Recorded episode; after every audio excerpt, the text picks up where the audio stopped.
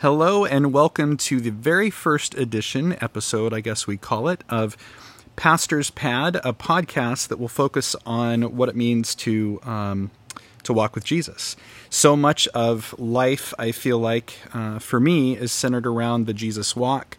Um, and looking at things through what I call Jesus lenses uh, is that I don't really believe in the terms secular and sacred. I think everything is spiritual, has spiritual application in it if you look at it right and look at it through gospel eyes. And so we'll talk about what that means. We'll unpack that as we go. Um, but important to note as I begin uh, these podcasts um, that I function uh, with a God, my perspective, my worldview of God is that He is actually in the business of saving people, that He'll do whatever He can to save people. And the only people that won't be saved are those that choose not to be.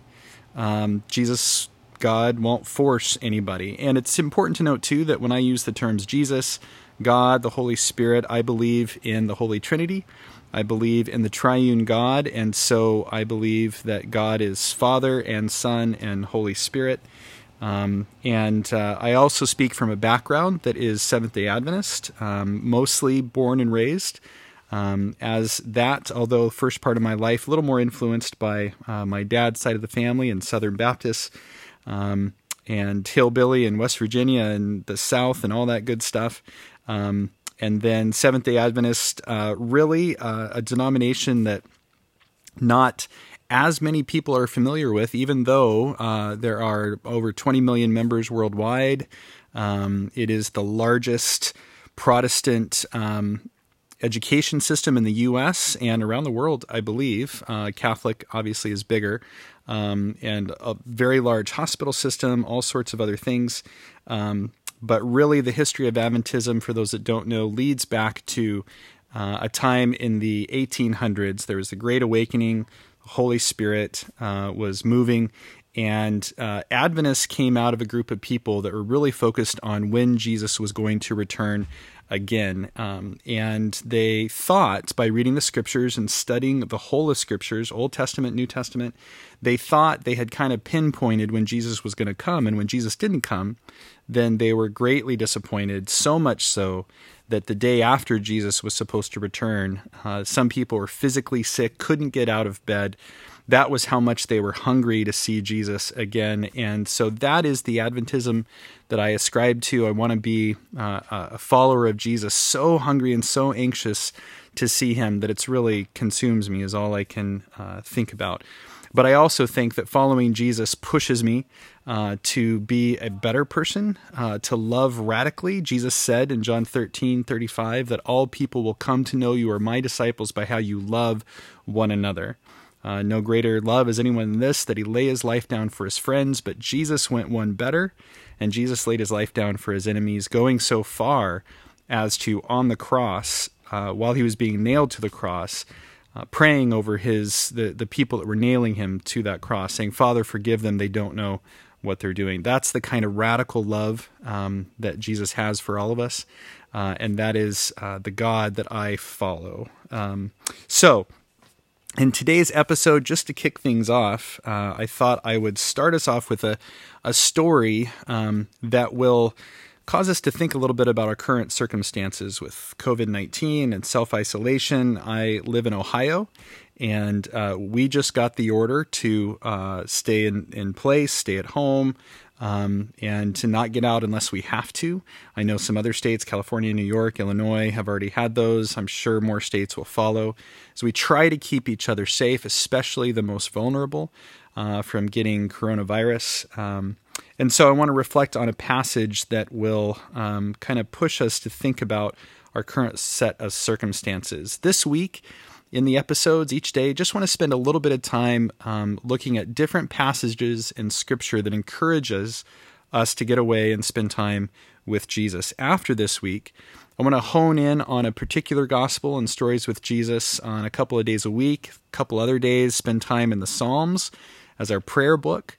Um, those conversations will lead us into other uh, aspects of Scripture, thoughts of on life, um, but at least start there as our springboard, and then Fridays into the week, we'll just kind of have a free think um, and process the things that are going on in our world and how to view those things um, maybe uh, through a lens and a light that leads us closer to Jesus, brings us closer to each other.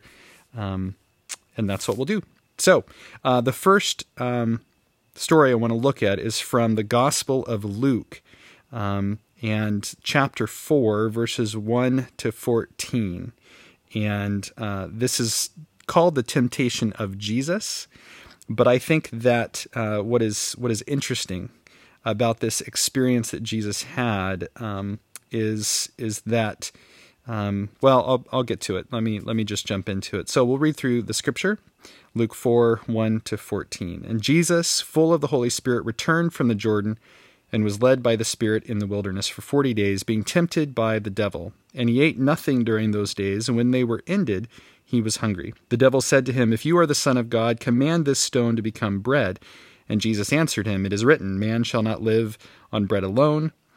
Um, and the devil took him up and showed him all the kingdoms of the world in a moment of time, and said to him, To you I will give all this authority and their glory, for it has been delivered to me, and I will give it to whom I will. If you then will worship me, it will all be yours. And Jesus answered him, It is written, You shall worship the Lord your God, and him only shall you serve.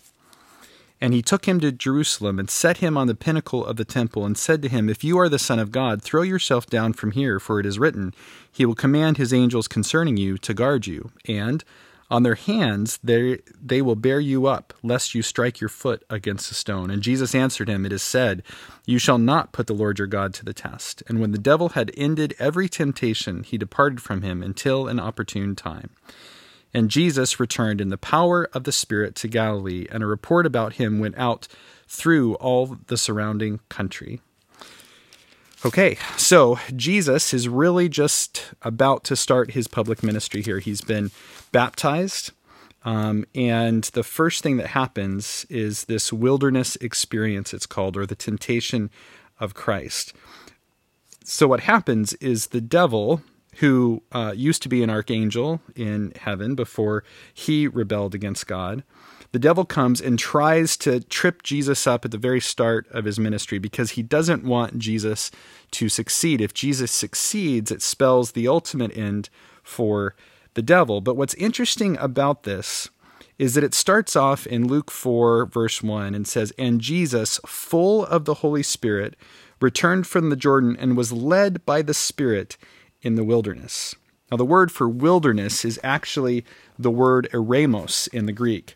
And eremos is it, it can mean a, a, desolate place it can mean a desert typically which would have been more accurate for the surroundings uh, in jerusalem and palestine it also uh, could be interpreted as an isolated place a place away from other people so when you think about our quarantine or our self-isolation um, these are somewhat similar. Except Jesus was totally by himself. Some of us are by ourselves. Some of us have family uh, that we're with. But either way, we are isolated from people uh, like we haven't been uh, probably before, um, unless we chose to be, I suppose. Uh, but Jesus, full of the Holy Spirit, was led by the Spirit into the wilderness.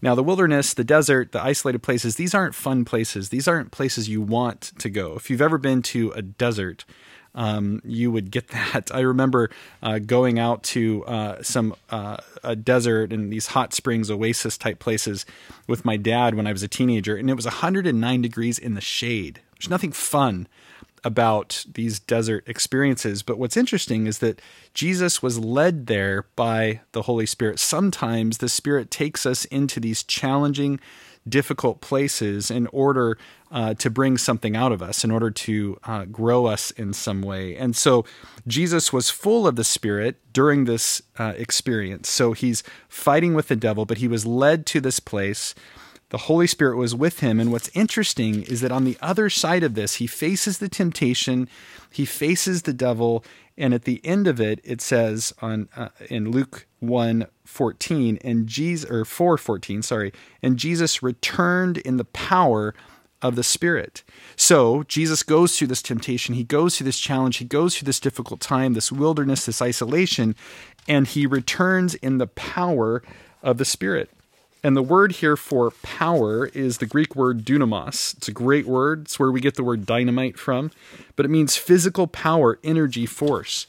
So Jesus goes out, he has this experience and he is with this the spirit is with him through this time but through the challenging experience he comes back in the power of the spirit now i know that this time who knows what's going to happen over the next several days or weeks or months or however long this process takes but it can be scary to think about the what ifs um, but I truly believe that through this process, through this time in the wilderness, this isolation, this desert experience, that God can bring us to better places. Maybe on the other side of this, we're going to value our relationships that much more. We're going to actually enjoy our jobs and the opportunity to interact with one another. There are things that can happen on the other side of trial and difficulty. Um, so we don't always need to run from the trial and difficulty. Sometimes the Holy Spirit leads us to these places to help us become the people that He sees when he looks at us. And what do I mean by that? Well, it's pretty simple.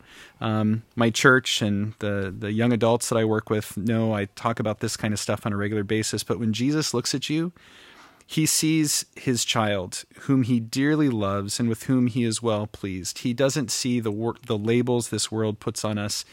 He sees us as he created us. And there's a great story by author Shane Claiborne um, that speaks to this. Uh, he ha- says that he has this friend um, that he and his friend actually uh, come from kind of different backgrounds. And he says his friend is much more conservative, theologically speaking, and that Shane considers himself much more progressive, liberal, theologically speaking. And so they often get into arguments, uh, but they're friends and they love each other. And so they can actually disagree and still love each other and learn from each other and listen to each other, which is rare these days, I know.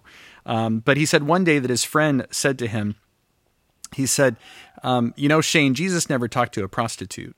And Shane said, Well, wait a minute. And Shane goes to get his Bible and show his friend all the places where Jesus actually did talk to prostitutes. And his friend said, No, no, no, no, Shane, you don't understand. Jesus never talked to a prostitute because Jesus never saw anybody as a prostitute. Um, Jesus just never would have labeled people the same way that we do.